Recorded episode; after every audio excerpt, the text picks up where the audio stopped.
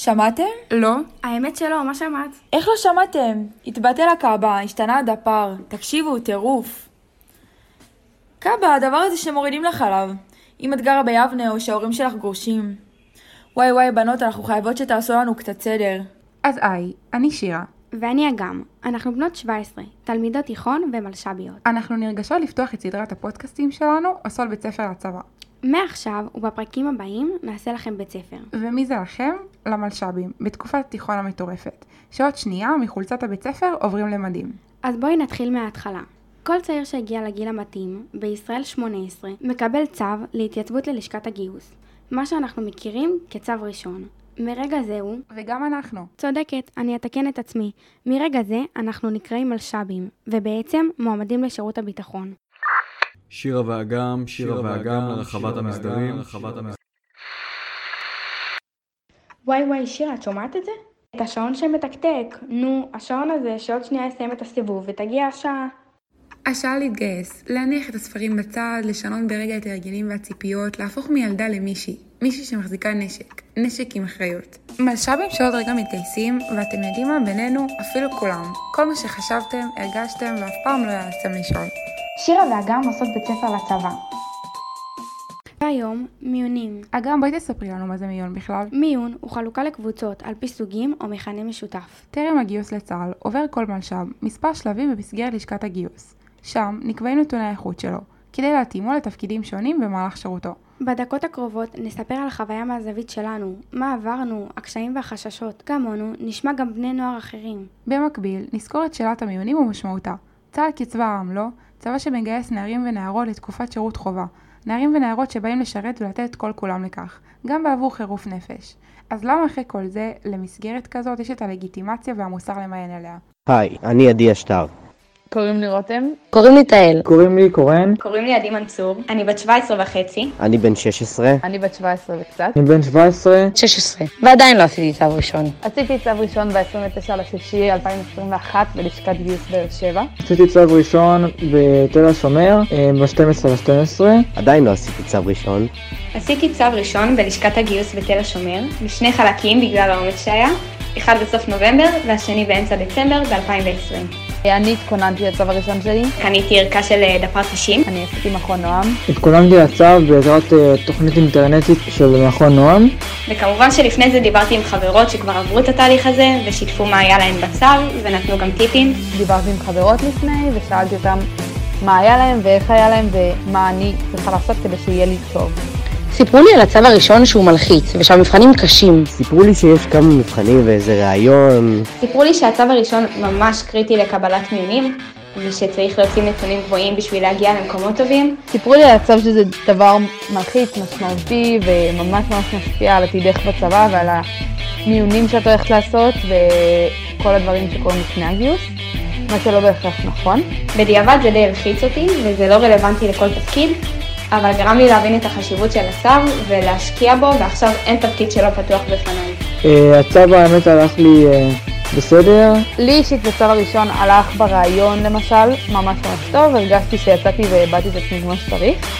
בדפ"ר הלך לי פחות טוב, המבחנים היו קשים. הצו הלך לי מעולה, בין אם זה הרעיון שהיה מוצלח, או המבחנים שהגעתי מוכנה אליהם. ולקראת הגיוס אני מרגישה שזה משהו ממש ממש חשוב, שכל מי שיכול צריך לעשות את זה, ואם יש לו את האופציה, אז להתגייס, כי זה משהו ממש משמעותי, שאתה יכול לתרום למדינה שנתיים מהחיים שלך.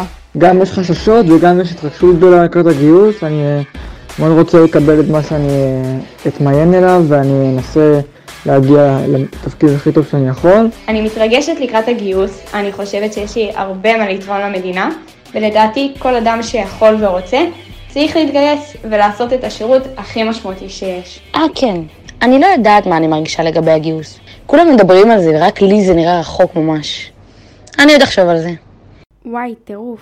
אז אחרי ששמענו את כולם, שירה, תספרי לרגע איך הייתה חוויית הצו הראשון שלך. וואי, האמת שהצו הראשון שלי היה מטורף. אה, כמו שכולם אמרו פה, אה, אני גם אה, עברתי הכנה וממש הדרכה לפני, שזה יום גורלי ויום חד פעמי, שממש אה, צריך אה, להכין את הכל מראש ולהיות מאוד מסודרים ורגועים. אה, באמת, אה, כי זה יום שיש לו הרבה השפעה. אה, ולא תיארתי לעצמי כמה עד שהגעתי באמת סימנתי על היום הזה וי. אה, הכנתי את הכל מראש, באמת עשיתי את כל מה שאמרו לי לפני, ידעתי מה אני הולכת אה, להגיד אה, בריאיון, התכוננתי קצת לדפ"ר, אה, באמת הייתי מאוד אה, חדורת מוטיבציה. אה, עד שזה הגיע לאותו בוקר אה, והשכתי את אחד המסמכים בבית אה, ומשם אה, זה רק אה, יצר לי נעימות. אה, בסופו של דבר סיימתי את היום הזה והוא היה מוצלח והכל אה, הסתדר כי דברים מסתדרים בסוף. אה, אבל באמת אה, הטיפ שלי מהיום הזה שבאמת באמת כמו שאומרים לכם זה יום שהוא חד פעמי ויש לו הרבה השפעה על השירות. זה יום שאתם צריכים לבוא חדים ומפוקסים ואם אתם קמים אה, לא במאה אחוז, אז אה, להגיד שאתם לא מגיעים ויקבעו לכם מועד חדש. אה, ולא לשכוח מסמכים בבית, לבוא מאורגנים, אה, להיות ממש על זה. אה, כי באמת מי שבא והיה מוכן, תכף אה, אני מאמינה שאגם תספר את הצד שלה, אה, מי שבא והיה מוכן באמת אה, תקתק את זה ויצא בזמן מהלשכה. אה, לא כמוני שסגרה את הלשכה ביחד עם השומר בשעה חמש. אה, אגם רוצה לספר לנו איך היה לך הצו הראשון? היה סבבה, אני באתי מוכנה, הבאתי את כל הטפסים, הכנתי אותם כבר לילה לפני, שכבר כאילו הייתי מוכנה, והגעתי ופשוט באתי ועשיתי את הדפ"ר, ואת כל המבחנים שהיה, רעיון אישי, והיה ממש טוב. סיימתי ב-12 מוקדם. וואי, מושלם. אני גם מקנאה בטירוף. טוב, אה, אנחנו נעבור לאייטם הבא.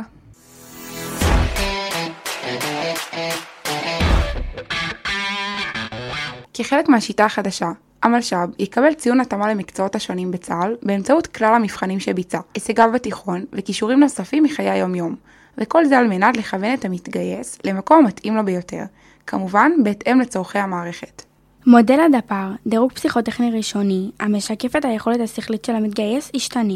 רמת הקושי בסדרת השאלות שתוצג למתגייס תשתנה בהתאם לתשובותיו, וזאת במטרה לספק לו תחושת מסוגלות והוגנות. כמו כן, יתווסף מבחן צורני, ותהיה שקיפות ציוני המבחן. מיוני יום המאה, שעד כה קוימו רק בעבור בנות, יהוו חובה עבור שני המינים. ביום המאה נבחנים כישורים אישיים, וביניהם מנהיגות, עבודה בצוות, יכולות טכניות, מוטוריקה ותחומים שונים אשר בוחנים את מידת ההתאמה של המועמד או המועמדת ב-15 מדדים שונים. שיטת הגיוס לתפקידים הקרביים תשתנה ותתבסס על מדדים חדשים, בהם מדד התאמה לפיקוד, שינווה את סיכוייו של חייל ליציאה למסלול קצונה במהלך השירות הצבאי.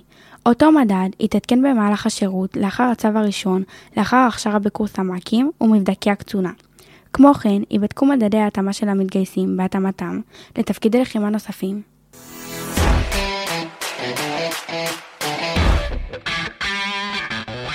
עד לא מזמן, בני נוער אשר הגיעו חדורי מוטיבציה נתקלו בחוסר מענה מגוף גדול וחזק בשם צה"ל. חוסר המענה הזה התבטא במספר סוגיות, שעלו פה אחד אצל נערים ונערות מרחבי הארץ. כולם ערכיים ומעוניינים לתרום תרומה משמעותית למדינה, ונתקלים בקשיים. לא מעטים. הסוגיה שעלתה הכי הרבה הייתה חוסר בכתובת ברורה ונגישה לשאלות, למשל, האם בחירה במסלול של שנת שירות או מכינה קדם צבאית יכולה לפגוע בקבלה למסלולי טיס ועתודה?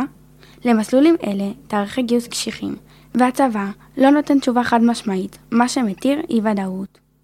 ובנושא המיונים, הצבא מחויב לספק לכל מלש"ב מסלול מיון אחד לפחות. יש כאלה שיקבלו אחד, ויש כאלה שיקבלו כמה.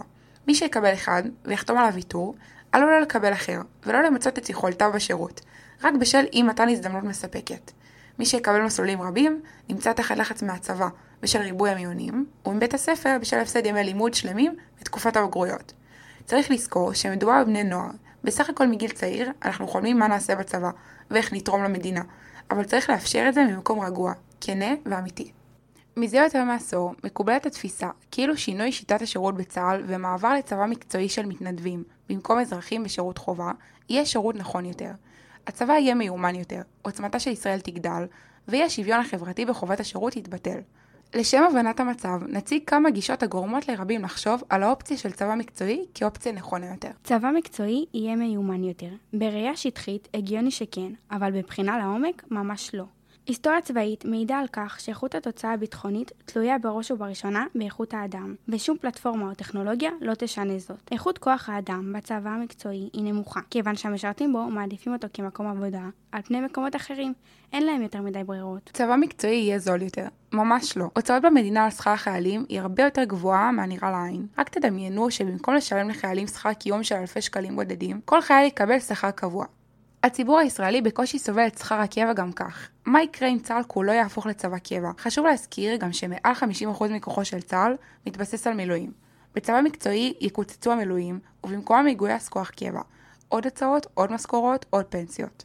צבא מקצועי הוא לא צבא מתקדם. יש הטוענים כי האג'נדות החברתיות הפכו את צה"ל לשדה קרב חברתי, בו נלחמים הפמיניזם, הדתה ועוד. בצבא המקצועי כל המתחים האלה ייעלמו. ובכן, מי באמת יתגייס? מצד אחד, כוח זול, ומצד שני, נטו אג'נדות. צבאות מקצועיים הם צבאות פוסט-מודרניים. השירות בצבא המקצועי יהיה שוויוני, הפוך לגמרי. מי שיתגייס לצבא המקצועי מגיע לרוב מהסביבה הסוציו-אקונומית נמוכה. אוכלוסייה הזאת תשלם את מחיר הדמים עבור ההגנה על המדינה. המחיר היקר ביותר של סיכון החיים יוטל על שכבה ספציפית בחברה. האם זהו שוויון בעיניכם? צבא מקצועי ייתן מענה ביטחוני טוב יותר. זוהי ראייה שטחית ביותר. היכולת של צה"ל לשנות את מימדיו בהתאם לשינויים במצב הביטחון, רובם מבוססים על מערך המילואים, המאפשר לצה"ל להכפיל את עצמו בשעת חירום. מדינת ישראל לא יכולה להתבסס על הצבא המקצועי בעל מימדים קבועים, היא חייבת רזרבות בכדי להתאים את עצמה לשינויים ביטחוניים המתרחשים מעת לעת. אין דרך אחת אשר תחליף את הצבא החובה המזין את יחידות המילואים. לכל מצדדי הצבא המקצועי, יש לנו רק שאלה אחת בשבילכם.